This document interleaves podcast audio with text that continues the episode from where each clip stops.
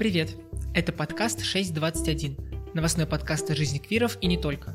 Здесь я, Виталий Полухин, буду вам рассказывать о произошедшем в мире ЛГБТК+, и о хорошем, и о плохом. Запрет абортов. Спикер Совета Федерации Валентина Матвиенко заявила, что государство не намерено запрещать женщинам делать аборты. При этом она подчеркнула, что нельзя допустить, чтобы услуги по прерыванию беременности ушли в подполье. «Я абсолютно уверена, что никакие запреты, никакая компанейщина, никакое давление, никакая криминализация законодательства в этой сфере не могут и не смогут решить эту проблему. И государство по этому пути точно не пойдет». При этом ранее заместитель председателя Госдумы Анна Кузнецова сообщила, что на законодательном уровне сейчас ведется работа над выведением услуг абортов из частных клиник.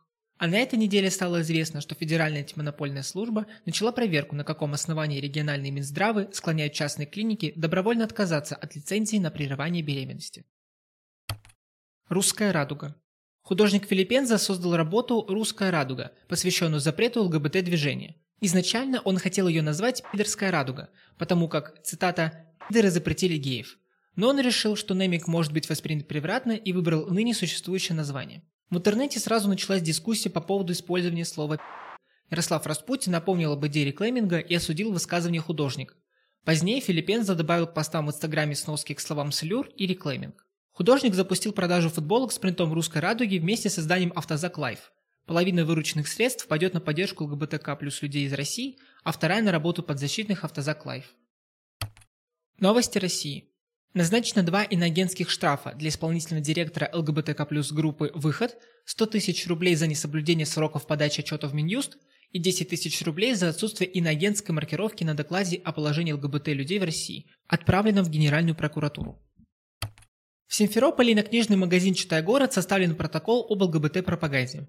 Что именно стало причиной для составления протокола, неизвестно.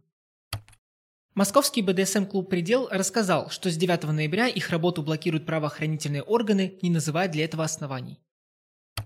В Москве клуб Hunter's Party подтвердил рейд полиции на вечеринке. Они утверждают, что нарушений у них не нашли и открещиваются от западной идеологии.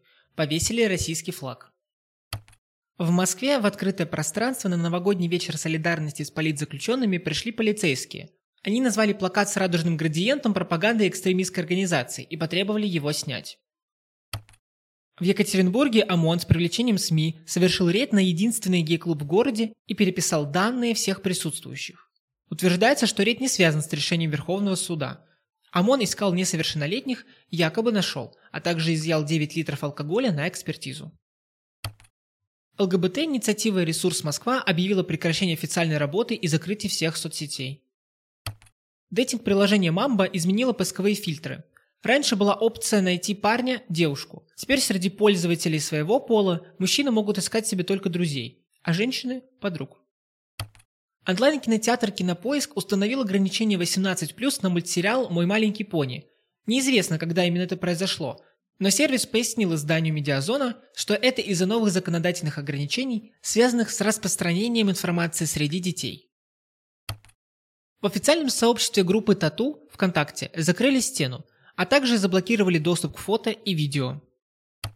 Руководство электронного справочника «Тудис» озадачено, как корректно поступить с карточками ЛГБТ-компаний в связи с признанием движения экстремистским. Сотрудникам и сотрудницам разослана задача собрать ЛГБТ-заведения в реестр, а также направлять жалобы при наличии компрометирующих фото или отзывов. Первый зампред Комитета Госдумы по защите семьи вопросам отцовства, материнства и детства Татьяна Буцкая разработала законопроект, по которому новорожденным детям нельзя будет давать имена, не соответствующие полу. В Москве незрячая пикетчица Оксана Асадчая вышла с плакатом «Любовь не экстремизм» в поддержку ЛГБТ-сообщества. Пикет прошел без задержаний. Гей-блогер Саша Рахманов с лучшей подругой Ксюшей запустили подкаст «Испанский стыд» про их иммиграционный опыт в Испании. Выпуски будут выходить каждую пятницу, начиная с этой, на большинстве популярных платформ.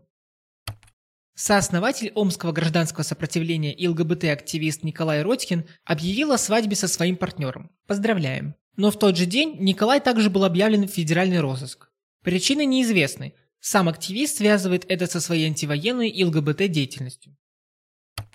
ОВД-Инфо отмечает свой день рождения. Правозащитному проекту 12 лет. Поздравляем. Также поздравляем ЛГБТ-организацию ИГИДА, которая помогает людям, преследуемым в России за гомофобией, бифобией и трансфобией. На этой неделе они отметили год своей работы. Развлекательный информационный гей-портал Blue System опубликовал заявление, что не передает данные пользователей и пользовательниц третьим сторонам, а также предупредил не использовать для регистрации небезопасные аккаунты. У бисексуальной писательницы Светы Лукьяновой вышла книга «Я ничего плохого не делаю» об осознании и проживании бисексуальности. Роман лесбийской писательницы Оксаны Васякиной «Роза» получил спецприз «Выбор поколения» на 18-м сезоне Национальной литературной премии «Большая книга». Это заключительная часть автофикшн-трилогии об истории одной семьи. В приложении «Медузы» появились книги, которые невозможно заказать в России, поэтому издательство публикует их совершенно бесплатно. Среди них «Моя любимая страна» журналистки и открытой лесбиянки Елены Костюченко. Скоро также добавится книга Михаила Зыгоря «Война и наказание. Как Россия уничтожала Украину». Новости мира. В начале недели появились новости, что Билли Айлиш сделала и подтвердила каминг-аут как бисексуалка. В ответ на вопрос журналистки Variety она заявила: «Я думаю, что они, женщины, красивые. Я не планировала делать каминг-аут. Я считала, что это очевидно. Я даже не думала, что люди этого не знают». По данным Social Blade, после этого число ее подписчиков уменьшилось на 100 тысяч. При этом позднее Билли Айлиш назвала аутингом публикацию этого журнала, где акцентировалось внимание на ее бисексуальности. В Беларуси стало известно о волне организованного милицейского насилия над ЛГБТ-подростками. Сотрудники МВД знакомятся в дейтинг-приложениях, а затем отвозят людей в отделы милиции, унижают, избивают и угрожают аутингом или заведением дела. Задержание не оформляют официально. Для всех, кто находится сейчас в непосредственной опасности, напоминаем, что на сайте Just Got Lucky есть список инициатив, которые помогут вам экстренно или планово покинуть опасные страны.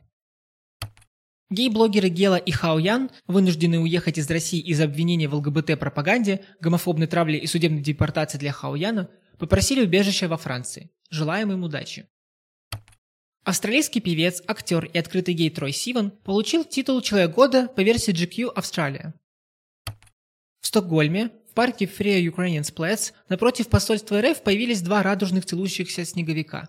Это инсталляция активистов Russians Against War против экстремистского решения Верховного суда. В США рабочие сети кофеин Starbucks утверждают, что руководство компании препятствует образованию ЛГБТ-профсоюза. Они заявляют, что сама компания не полностью инклюзивна, вопреки своим заявлениям. Компании под руководством ЛГБТК+, недооценивают на рынке, и потом они растут с опережением. Это обнаружили ученые из университета Нортумбрии, Великобритания. Они назвали эффект радужным потолком, и теперь считают, что такие компании имеют большой скрытый инвестиционный потенциал. В Европейском центре по контролю за заболеваниями подсчитали, что половина новых случаев ВИЧ в еврозоне приходится на мигрантов и заметная доля на беженцев и беженок из Украины. Минздрав США поделился интересными данными. 9 из 10 участников и участниц федеральной программы помощи малоимущим ВИЧ-положительным людям достигли неопределяемой вирусной нагрузки. Руководство инновационного исследования вакцины от ВИЧ-ПрепВак досрочно прекратило испытания из-за неэффективности, но часть работ продолжится, для того, чтобы ответить на вопросы о ПрЕП для людей с вагинами. Это был новостной квир-подкаст 621. Рассказывайте о нас своим друзьям, ведь теперь свободно говорить об ЛГБТ можно только находясь вне России. Все новости в течение недели для вас заботливо отбирали Ярослав Распутин и Тиль Темная. Монтаж и запись подкастов сделал я, Виталий Полухин. Большое спасибо Reform Space Тбилиси за помощь в записи выпуска. Большое спасибо и до новых встреч.